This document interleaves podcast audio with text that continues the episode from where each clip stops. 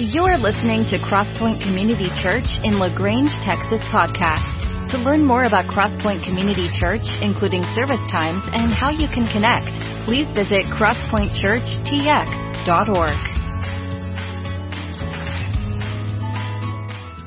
So hey, today we continue our series, Firm Foundations.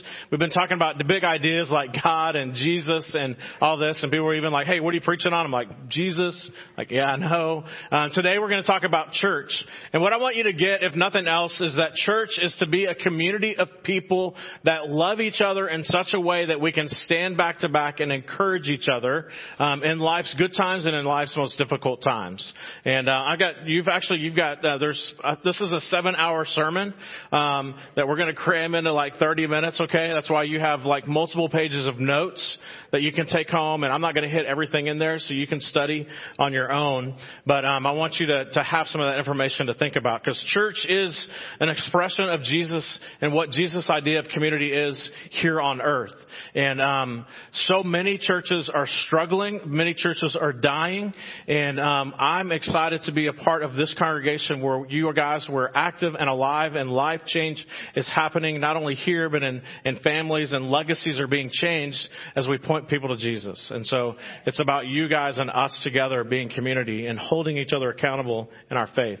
There's a book that was written about 20 years ago now called Bowling Alone, and the author is a professor at Harvard, and he had done multiple years of study, and one of the things that came back from his study is that we as a community, especially in America, we have become more disconnected over the last few years. And this book obviously didn't even have COVID as a part of that, and so we know now, even for more research and added things, that COVID, what was already happening, forced it even faster. We, in some ways, became more disconnected in 10 years than we had in 1 year. And so disconnectedness and a lack of community is a huge issue and concern in our world and our culture today. And so it impacts us in multiple ways. You see this playing out even in your own life by, hey, if you drive a commute of over 10 minutes, you lose a capacity to have some community with other people. It's because you're in your car alone, you're doing this, and so you're every 10 minutes that you're in your car commuting, you lose an opportunity to be in community together. And we see that playing out in how many of us now don't get to have family meals together in the evening because we're going to and fro and trying to accomplish all these good things, but we're missing out on some of the better things. And because community around the table is essential for us to know our spouse, to know our friends, to know our kids. So much of value and of life is expressed over the dinner table, and we're missing some of that. It even tells us, hey, if you just join one new community group in this next year, you have a 50% chance of living longer. That sounds pretty good. If you want a 50% chance for living longer, like, I'm getting up there, and I'm like, hey, listen, like, 50% chance next year sounds really good. Right? And so, like, join a group, get in a group. For every 10 minutes of TV that you watch, you're lessening your opportunity to be in community. So it's the one activity that you can do that actually lessens your social capacity. And you think about it. I mean, you do it. You binge watch. You do all these different things. And that's an alone activity. You're not building community. And so we as a community need to be more community involved. And the reason the name of the book was even entitled Bowling Alone is because people still bowl. Actually, there's more people bowling now than in the 50s and 60s, which sounds weird to me. I'm like, it's not true. Can't be true. But what it is there's less bowling leagues, but more people bowling alone. They're literally going to the bowling alley and bowling by themselves. And that is a symptom of our culture, is that we do so many things by ourselves instead of in community. Community is essential to a church. Community is essential to community. As a community here, we have to have community. And so today I want to kind of dig into this big idea of church. And so the first question is this, is where did this idea of church come from? And lo and behold, it came from God. Surprised? No? You're okay. You know, none of y'all are surprised. Awesome. We'll get y'all some more coffee. All right. But church came from God. It's his idea. You see in the Old Testament, there's this really weird word called kahal. Everybody spit with me. Kahal. All right. And that's an assembly that God would call his people together in a kahal, in an assembly, so that he could talk to them and reveal himself to them. And so that's the first extension. That's the first expression that we see in Scripture of an assembly together of a church. He then, as the people were moved from Egypt and they began to travel together, as they escaped the Egyptians, God established a tabernacle. He told Moses, hey, I want to set up a tent so that people would know they can go to that tent and they can meet with me and I can reveal myself to them and they can pray to me. He gave them a distinct place where they would know that he was present. And so they established a tent, and his tent would move with them wherever they were traveling along the way from slavery to freedom into the promised land. They had this tabernacle, and God's presence was visible to them. And actually, as a matter of fact, you even see in Scripture that Moses would meet with God in the tabernacle, and he would walk out, and his countenance was changed. So it was further confirmation for their people that God and Moses, when Moses was in there, God was there, then they could also go meet with him as well. And they would worship together. Then also further along in history, we move from the tabernacle to the temple. So we move from a tent to a fixed setting. And then the temple, Solomon built it. Right? God commissioned Solomon to build it, and he built a small temple for the day. And it was in that place, there were different sections. And the most important section was the Holy of Holies.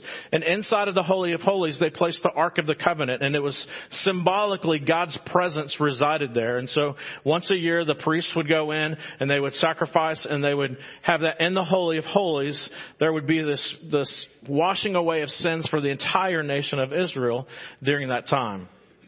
And then, after that, is the synagogue. So people would, at a later date, there was the temple, but then also in towns and cities, there were these synagogues. So this would kind of be considered a synagogue. And then if we had a temple, it would be in somewhere like Houston. And so whenever there were important festivals or feasts, we would gather together and we would caravan together to go to Houston, and we would do the feasts and the festivals there, whether it was a weekend or a week, sometimes even a month. We would go with our family and we would fellowship together as a big group.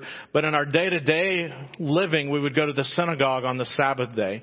And Jesus was a law-abiding, he was a faithful Jew, and so he would, every Sabbath, he would go with his family to their synagogue, and they would read the Scriptures together. They would read from the Torah, and they would read from the prophets, the law and the prophets, and the rabbi would then teach a lesson based upon those two Scriptures that are tied together. And that had been happening for generations.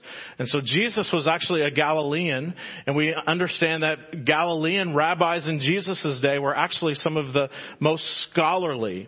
And so they were phenomenal teachers of the Torah and of the Nevi'im, the prophets together, and they would be able to show these nuances of the words in the Torah and the Nevi'im. They would tie them together and be able to explain the Scripture. And so they're known for being great teachers. And so Jesus grew up in that kind of a context. And so it shouldn't surprise us then that here God is the one that has given us this idea of church, and we see it play out throughout the history of the Old Testament. And Jesus is living it as he is in the synagogue on a regular basis. And then he would go with his family to Jerusalem, and they would experience the feast together. And all of these different religious things were essential to their community of faith, but also the community where they were at, and also the community of the family. And one of the most important places of worship for Jewish people was the dining table within the home. As a matter of fact, most of them didn't even have dining tables. It was just kind of their living area.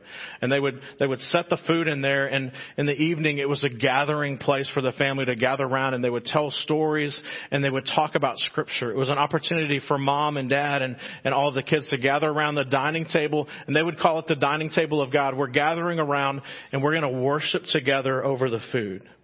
So it should be no surprise to us then, in that kind of backdrop, in that kind of a setting, that Jesus, as he's wrapping up his time with his disciples, he has this moment with the disciples. Remember, he's taken them up to Caesarea Philippi, and he's at the gate of Hades. And he asks his disciples, who do people say that I am? And the disciples say, well, some say this, some say that. And then he says, but who do you guys that have been hanging around me now for 3 years, who do you say that I am? And on behalf of the disciples, Peter says, you are the Messiah, the Son of the living God. and he confessed who God was, who Jesus was. And Jesus says, listen, Peter, that did not come from human mind. That came from the Spirit of God, letting you know that who I am. And he said, Peter, upon this confession, a confession like this, that you are Jesus, you are the Messiah, the Son of the living God. Upon confessions like that, I will build my church.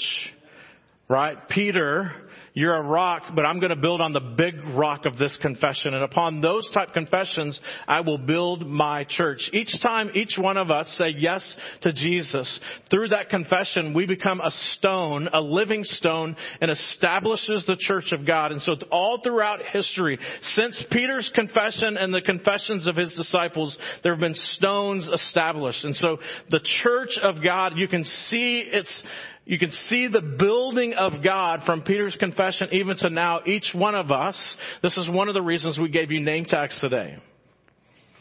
This one is so that you can know that God calls you by name and he knows you by name intimately. And that, yes, you are an individual, but he doesn't call you to be an individual in faith. He calls you to a community of faith.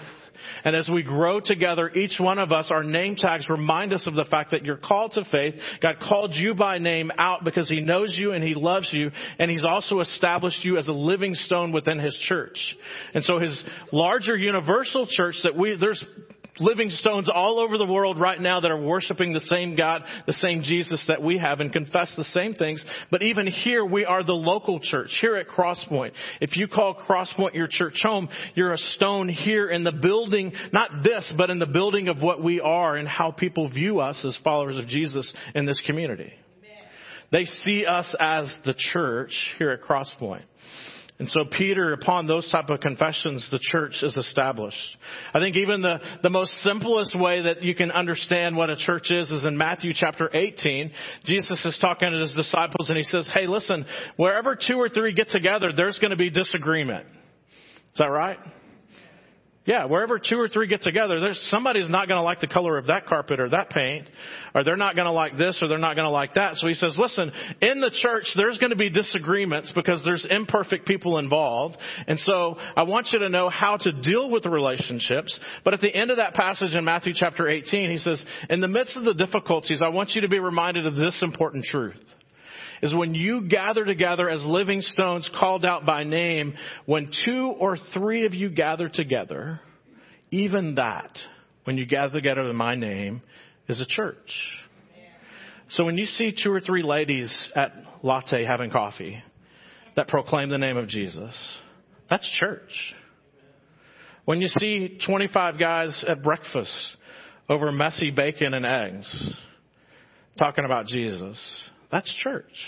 That's just as much church as this is church. And so it also is like when two or three teachers are talking in school, that's church. Because they're talking about from faith. You can't be removed from your faith even though you're teaching and you're in a public school. As you're gathering around and you're talking about students, how you can encourage them and motivate them. That's three believing teachers that are praying and saying our goal is to build up students in life and faith. That is church. When two or three people get together and they coach softball or baseball or basketball or whatever, and there are two or three there, and the reason that they're there is for their kids, but also for the other kids, and they talk about how they can improve these children, not just as basketball players and as skill, but as people, that's church.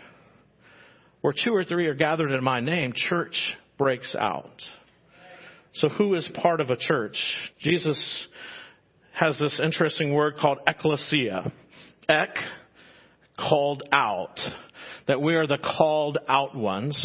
That we have professed. It's this idea where Jesus went to Lazarus and he said, Lazarus, come from death to life. And he had to say Lazarus. Why? Because if he said, hey, you guys come out, everybody that was dead would have come out. So he calls us by name from death to life, ekklesia. And all of us that have been called from death to life by name have our living stones, but also we're the called out. Why are we called out? To be set apart, to be made holy. And a part of that is us together, iron sharpening iron, to become holy and righteous, not in our own works, but as we point each other to Jesus and we slough off the things that are not life-giving as we move closer and closer to Jesus. You can even see it in Acts chapter 2. We're going to get in Acts chapter 2, verse 41 in just a minute. But here's what it says. Here's the thing that kind of means calling out this belief, right? So in Acts chapter 2, verse 41, it says, those who believed what Peter said were what? Baptized. And then immediately they were added to the church that day. Verse 8. There's this guy named Philip, and Philip's been traveling around and been teaching different people because the church has been dispersed. Because the church is growing rapidly, they ended up being dispersed early on. And so Philip was actually a deacon, and he went and he began to share the gospel in Samaria. And y'all remember the woman at the well? So he's in that place, and they were ostracized, okay? And so this is new stuff, is that originally many of the new believers were Jews, and they thought the gospel was for them. And so as this began to spread out, they were shocked that the gospel was going past them. And so here's this guy, Philip, a deacon, preaching in Samaria. And we'll listen to this. The people, the Samaritans, and even Simon the sorcerer, believed Philip's message of the good news concerning the kingdom of God in the name of Jesus Christ. And as a result, many of the men and women were baptized. Belief and baptism. You can see God calling people out to community, but based upon their belief in who Jesus is, that he's the Messiah, they confessed it, and then they believe, they become a part of a community, and they're baptized upon that faith and that expression. Baptism is what identifies us with Christ in the community. Here, what we saw this morning, that doesn't save you, what we'd call save. What it does is it's an outward expression of the decision and the confession you've made inwardly. And you're identifying with the community here saying, hey, listen, I'm with you. I wear the same jersey now as you do. We're on the same team, Team Jesus. So if you're baptized as an infant by your parents, they're committing you to faith. They're committing and saying, hey, listen, we're going to raise you in a Christian home as best we can. We want to raise you particularly in that church community. They're going to, together, we're going to help raise you, a village it takes to raise a child in the faith. But scripturally, as we see, upon belief, baptism happens.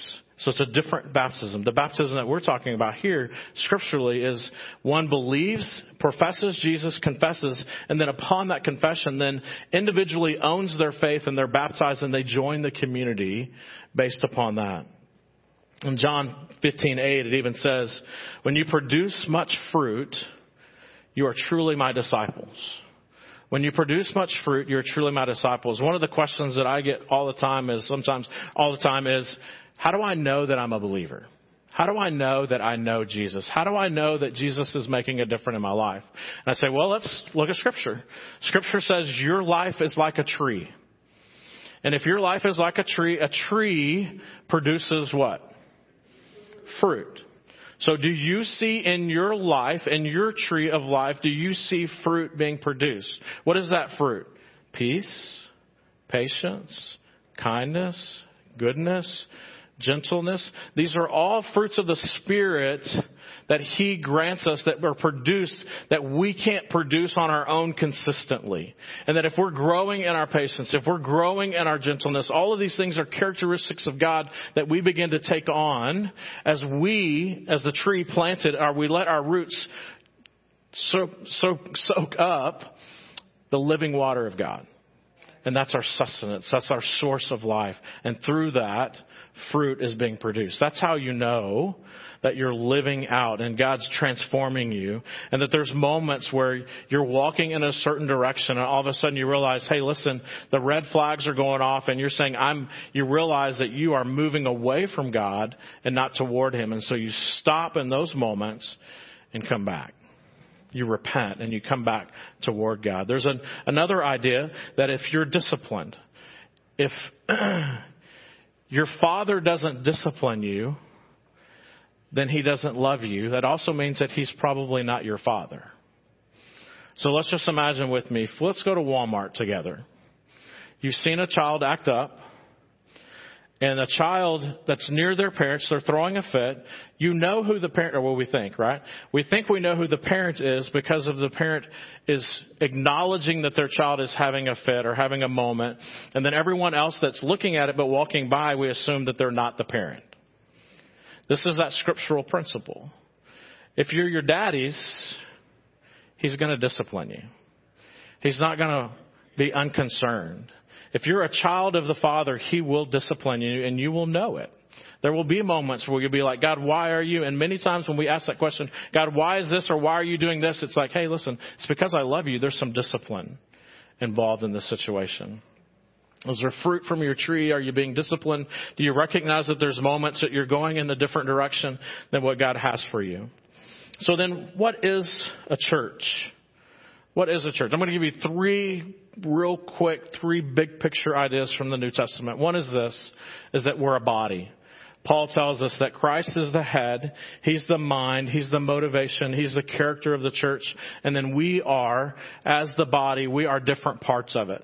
And so some of us are the hands, some of us are the feet, some of us are the kneecaps, some of us are the ears, some of us are the eyes, some of us are the mouth. Each one of us has different skills, but more importantly, we have different gifts. And so God has put us together as a body to move together, allowed and motivated by and guided by the mind of Christ. He's the one that ultimately even allows us to interpret what we see. He allows us to interpret what we hear, and we move forward with the mind of Christ. But it's his body. He's the one that moves us. The other illustration that the scripture gives us is that we're the building of God, which we've talked about. That once you confess, you become a stone, and there's living stones that are built. And scripture tells us that he's the chief cornerstone. Now, I'm not a builder. I'm not an architect, but here's what I do know is there is, especially in the old days, there was a cornerstone that was built and established. It was a big stone, and it was set, and it was established. And from that plumb was set. Everything was built off of that stone. And he's the plumb line of righteousness. He's the plumb line of judgment. Everything is built upon him. And so for us to be living stones, he's the chief cornerstone. And from Peter's confession, every other stone has been placed upon that. And so we are made righteous. We're plumbed. We know all of that because the chief cornerstone is righteousness. We stand on his righteousness. We stand on his plumb line, not our own. Another picture that the scripture gives us is that we're the bride of Christ, is that he is the groom and we are the bride. And as it talks about this idea of the bride, is that we as the bride, we're being made holy. We're being prepared for our wedding day. He's established a covenant. He's paid a bride price for us. And that bride price for us is his life. And he therefore then establishes a covenant. And so he's preparing us for our wedding day. And that we're all of this time is preparation for that. And that's why marriage is an important part of the illustration all throughout scripture and even today is our marriages are a symbol of what can be. That whenever my wife and I stood together at the altar, we made a covenant together that we would love each other, that we'd care for each other in sickness and in health and all those other fun things that we say. And there's been days that she looked at me and said, I don't know that I want to do that. But you choose to do that anyway. And that's because of this covenant that we've established together before God and that God has established a covenant for us. And that sometimes in our humanness, one of the things that we want to do, and we've even seen it done, and maybe we've been a part of it, is there are times where we remove that covenant and say, I don't want that covenant or whatever that may be. But God says to us, I will never not want to be in covenant with you. That he hasn't just entered into a business exchange. It's contrary to his character to enter into a covenant, and that our dirtiness, our messiness, our unfaithfulness will never make him leave us. We can never become unlovely enough for him. That's the beautiful part of the body of Christ. You can even see that in the story of the prophet Hosea, is that Hosea's wife continually was unfaithful to him, and he continued to go back and pursue her. That's our story, is that we're continually unfaithful to our groom, and he continues to pursue us. He's jealous for our affections.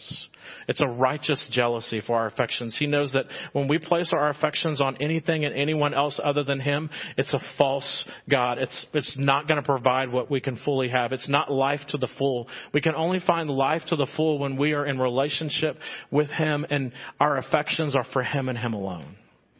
That's the body of Christ. So, how was the early church established? You know a little bit about it. I mean, Jesus was crucified. He was buried. He was resurrected. He hung around for 40 days after his resurrection. And after that, and then in those 40 days, he showed up in different places and he ate with his disciples. He talked with his disciples, and all that was important for them and for us is because we know that Jesus wasn't a ghost. He was physically resurrected, and that you could see the scars and all that. That's important to know that he was physically still God after the resurrection. And he showed up several times, and he pastored his congregation. Even one time he showed up to a congregation of over 500. 500 people got to see and hear and touch the physically resurrected Jesus. If in a court of law, if there were 500 witnesses, you would win, right? And so that's a part of our testimony. And then he told his disciples after that 40 days, at the end of the 40 days, he told his disciples, hey, go away for a little bit. I want you to pray because I'm leaving you, but the Holy Spirit is coming. And when he comes, he's going to empower you to do and be the church, the New Testament church. And after 10 days, on the day of Pentecost, the Holy Spirit showed up.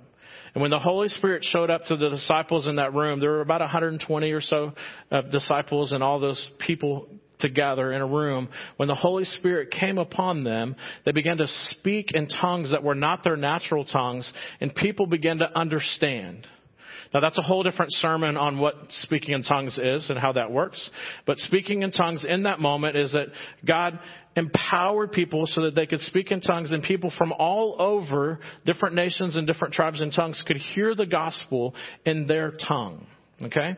And so you have to think about, people have come in, just like Jesus went for festivals in Jerusalem, all these other people from around are now in the city of Jerusalem. It's Passover, it's the festival of unleavened bread, all these different things are going on. And so they're there for that moment, and at Pentecost, there are people gathered around, and here come these disciples, and they're sharing the gospel in their tongue, and their hearts are pricked, their minds are beginning to draw interest into the gospel and the good news.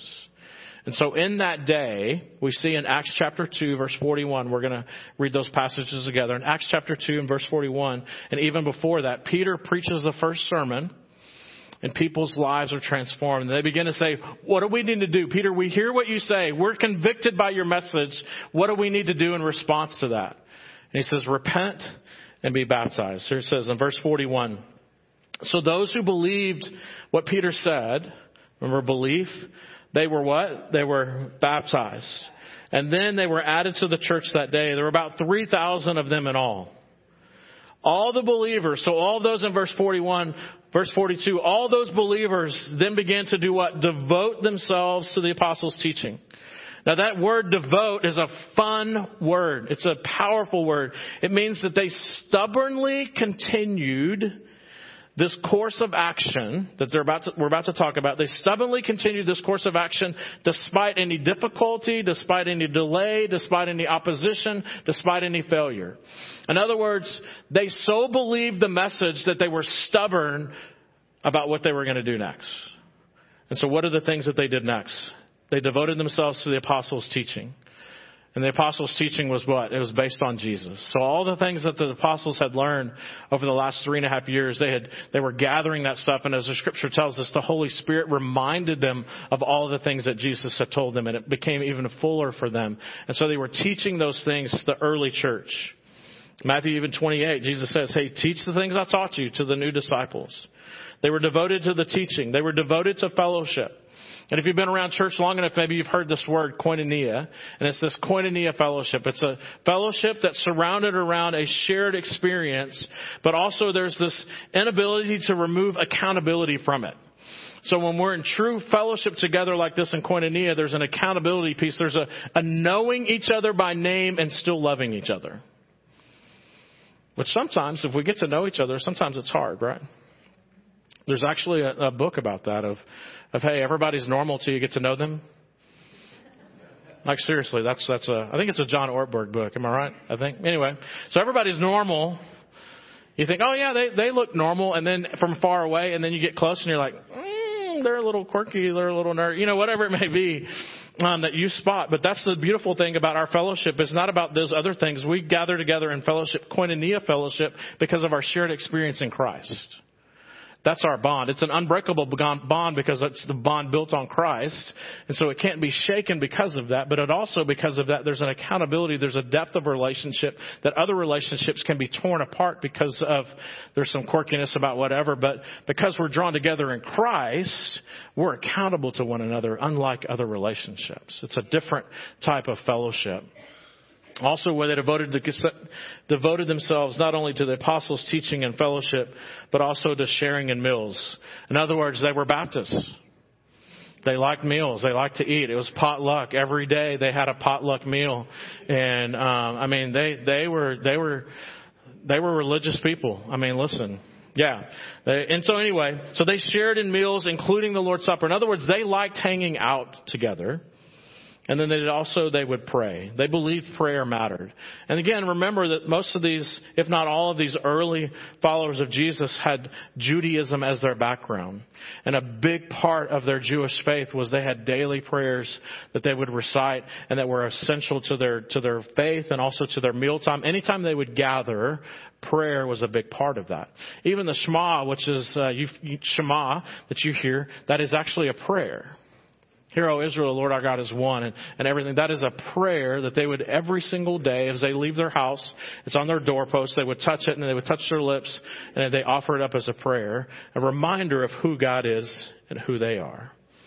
Verse 43, and because of all these things happening, there was a deep sense of awe that came over them, a reverence, a deep sense of, man, God is who God is, and He's doing something miraculous in our midst.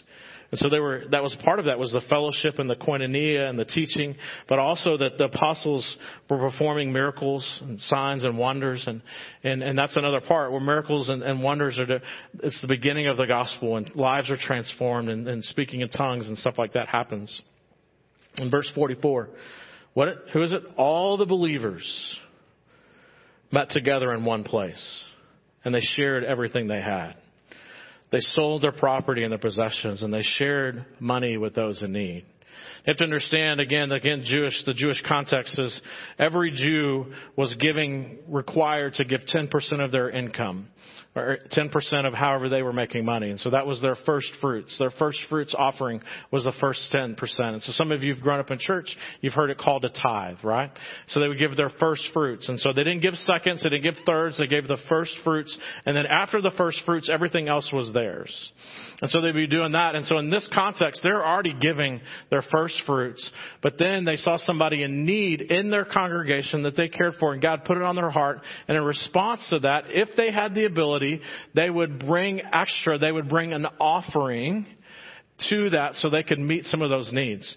Now, in Jewish teaching, they would very, very rarely go over 20%. Okay, so if they'll say they made $100 a week, they would be giving $10 a week in a tithe, and then an offering for them would be, hey, at max an offering would be another 10%, because you can't ruin your own household and belabor your own household to care for others as well. There's a practical common sense even to those things. And so they were giving above and beyond. And let me pull back the curtain. Nonprofits today are struggling. Churches are struggling with giving. Y'all are generous here. We love it. We're able to do a lot of great things. And in the days past, homes have given 7, 8, 9, 10% of their income. Now, on average, it's like 2.1%. And so you can, again, that shows a little bit of our generosity, shows a little bit of our community as a whole. I'm not saying that that's true here, but I'm saying that that's true in other places where generosity and community has gone. We begin to, more of it's mine than ours. Does that make sense? But that was very much a part of their culture is hey, we're in this together.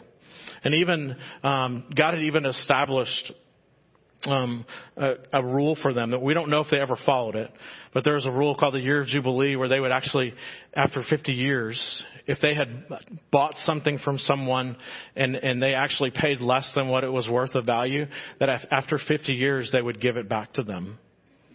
So if you bought, someone bought land from you and it was valued at $1 million and they were able to, because you were in stress, they bought it from you for $500,000.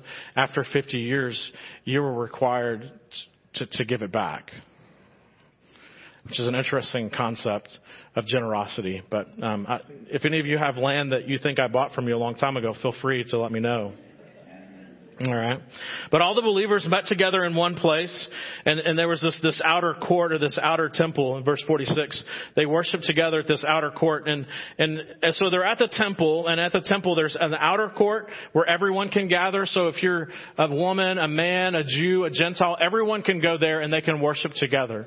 But as you get closer to the Holy of Holies, there's other courts. And so there's the outer court, there's the inner court where the Jewish women can be, and then there's another inner court where Jewish men can be, and then there's another inner court where the priests and all of them can be, and then there's the Holy of Holies. And so you can see this, how they would believe that, hey, if you meet certain things, requirements, that it makes you closer to God. And so one of the beautiful things about the gospel, one of the beautiful things about the good news of Jesus that we see in the New Testament is that those walls have been removed.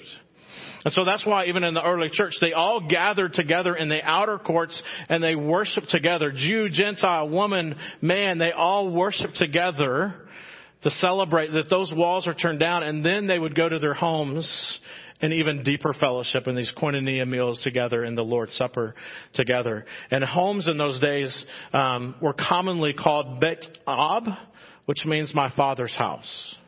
And so you would gather at your father's house, which has spiritual connotations to it, right? We're going to go to the father's house, because the father's house, multiple generations would be that, and they would build their house kind of in a square, and they would have a center court, and they would gather together in community. Even today, you'll see it, multiple generations, they'll build level upon level upon level, and they never finish the house.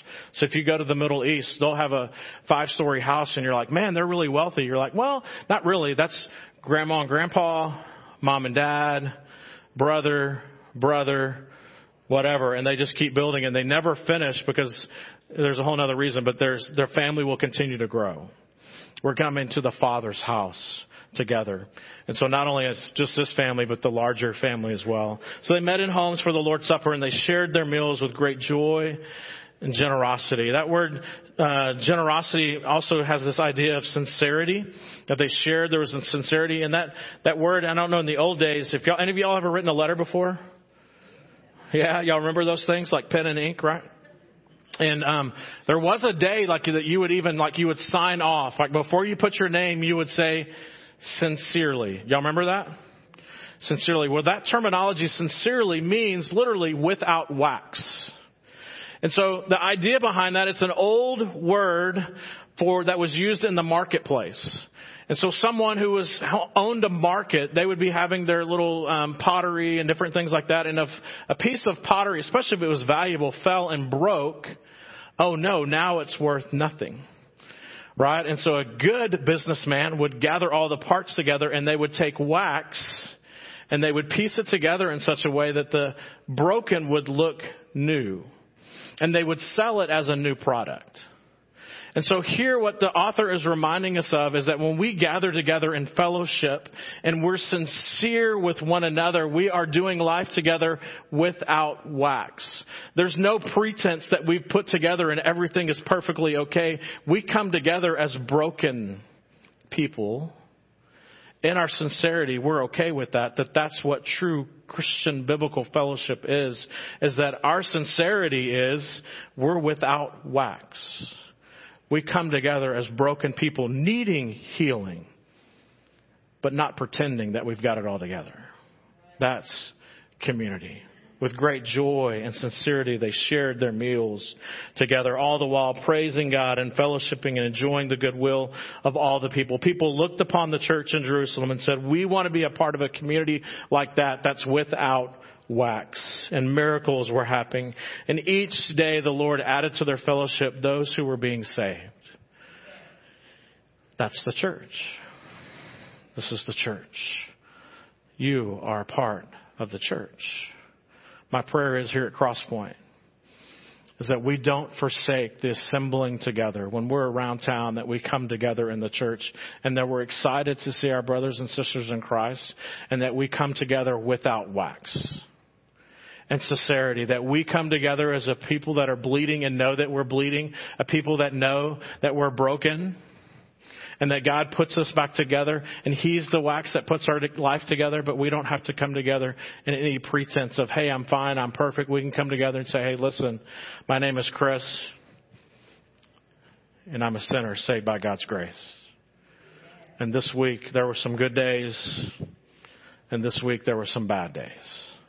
There was a day this week that I didn't love my wife well. There was a day this week that I wasn't a good boss or a good employee. There were those moments, and for us to come together and say, hey, to expect, listen to this, to expect sinners to sin as we grow into our new identity in Christ. That every day that we're in Christ, more and more the tree of our life should produce fruit that looks and tastes like the fruit of God and less like the stinky old fruit that we used to produce. I'm reading a book right now called Why Can't the Church Be More Like an AA Meeting? You laugh. It's a book that my daughter actually gave to me.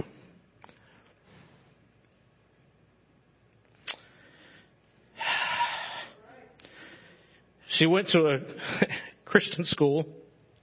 It used to be Christian, I guess. They've renounced that. It used to actually be a Presbyterian cemetery. That too. Presbyterian seminary. And Woodrow Wilson's dad was the president of the seminary. Okay? It was a well-established, well-renowned seminary. And just recently the school has renounced their Presbyterian roots. And I'll share more about that next week, actually. I have a great story for you there. But so my daughter, you know, as a part of a religious school, you have to take classes. I have a son that's a religious school, and he has to take classes and religious classes. And so you have to take so many. One day my daughter called me, and she says, Dad, I've got to take X amount of classes, and it just takes 2 more to get a minor. What do you think? And I was like, just go for it. And one of the things that we discussed during this whole time is that she took quite a few hours in that. And without passing judgment, pretty sure from the things that her professors talked about, only one of her professors was, I would say, is a confessing Christian. So they're teaching religion classes with, like, the Old Testament's fables, all these different things. So it's a great way to, if you're not strong in your faith, it's going to challenge you. If you're strong in your faith, it's going to challenge you.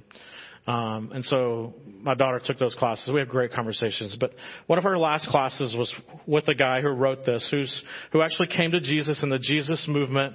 And at a certain time, as he began to move away from his faith, and then in a moment where he's like, listen, I need to recover from an addiction, began going to AA meetings and refound his faith. Okay. And so one of his questions is for himself is that the church kind of pushed him away, where the AA group brought him in and received him. And so he began to discuss this and think about it and research it. And so he had several different quotes. I'm going to share one quote with you and another thought that he had as we close our time together thinking about church. His name is Hayes. His last name is Hayes. And the book is Why Can't Church Be More Like an AA Meeting? It says this: imagine a church without a dress code. We check that. Okay, we're good. Where strangers hug each other. We do that sometimes, you know, depending. I mean, sometimes people are like, you know, that's why we have the coffee cup here. That's our little deal. Like, you hold that and we're like, we know you don't like people and you don't like hugs. We're okay with that. Like you can come this close. We can tap coffee cups and that's a hug. All right. We got that. And listen, I've got a lot of coffee cups, right? And so when strangers hug each other and people make you feel as if you're home, where there's an acknowledgement of your deepest struggles is met with I understand that. And we're a mindset of we're all in this together. Imagine a church where people can openly admit we're all bleeding and we're all in a struggle together. However, too many times churches are more like real world versions of Facebook. We project screens of an idealized version of ourselves, and we're in this unspoken competition with each other. That we're doing the same thing, and we're curating and consuming images designed to show that we're all fine and that everything's great. Man, I wish church was more like an AA meeting where sinners can be okay being a sinner. Listen, I mean, that's one of the things that even my daughter had to go to different meetings and stuff. And she said, Dad, she goes, the thing that struck me, the deepest chord in me, is that I was welcome. They assumed I was broken before they even heard my story. And I think that's church.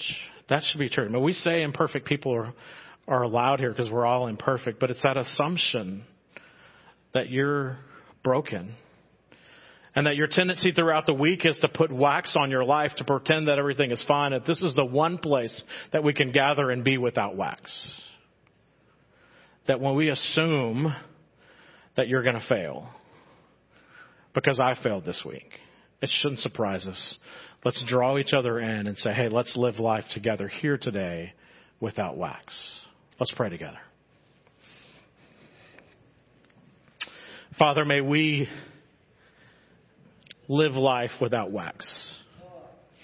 Father, may we show a broken world that we can be broken. And we don't have to pretend to put our life together to make ourselves look good to others, because we've been called by name by Jesus. And then my identity is not a broken vessel, but it's a vessel that's once was for unholy things is for holy things. That, Father, I've been called out by name and I'm a living stone in the building of God. That, Father, I may be a pinky toe, but I'm a pinky toe in the body of Christ. That, Father, that I am a bride to the most perfect groom. That his affections are for me and for me alone. That he draws me in. That he paid the bride price that no one else could pay by giving his life as a sacrifice for mine. And, Father, that everything that this groom does makes me holy. And it lifts me up, not in my own righteousness, but in his. And that one day the veil of my face will be lifted up and I will be made right and declared righteous because of how he has loved me and prepared me to meet my Father in heaven. That the radiance of my beauty will be his beauty. That the Shekinah glory that radiates off my face will be his glory. Like the beauty and radiance of a bride on her wedding day when she lifts the veil and everyone sees the radiance of her beauty, the hope and the expectations of a life long lived together. That, Father, that is our view today. That we are your bride and we have great hope and expectations. And we know that we know because Jesus is the same yesterday, today, and forever, that his affections are for us and us alone. And so, Father, we declare that we desire that every day our affections are for you. But we do know, because we're human, there's going to be days where we fail. But, Father, we know that you continually pursue us and bring us back to your dining table. Father, we love you. It's in your Son's name that we pray. As your church, we say, amen. Thank you for joining us for the Crosspoint Community Church podcast. It is our prayer that this message was encouraging to you as you follow Jesus. For more about Crosspoint Community Church, you can find us online at crosspointchurchtx.org. Have a great week.